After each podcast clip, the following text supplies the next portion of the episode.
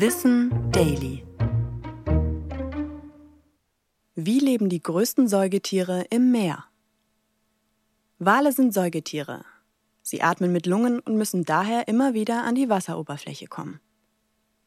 Wie lange die Tiere unter Wasser bleiben können, ist unterschiedlich. Pottwale können bis zu 90 Minuten lang tauchen und dabei sogar recht schnell werden.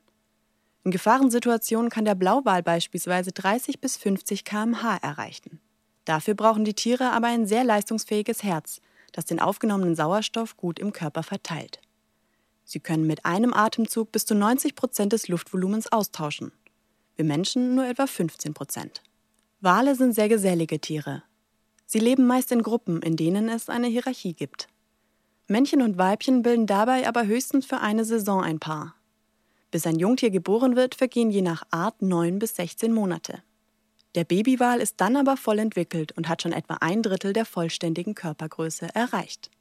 Was bei Walen ebenfalls gleich ist wie bei Säugetieren am Land?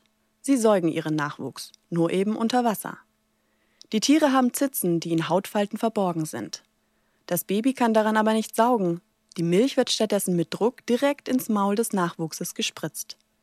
Diese Muttermilch ist extrem nährreich sodass ein Blauwalbaby bis zu 90 Kilogramm am Tag zunimmt. Es trinkt davon aber auch hunderte Liter täglich. Die dicke Speckschicht, die sich Wale dabei über die Jahre aneignen, nennt sich übrigens Blubber.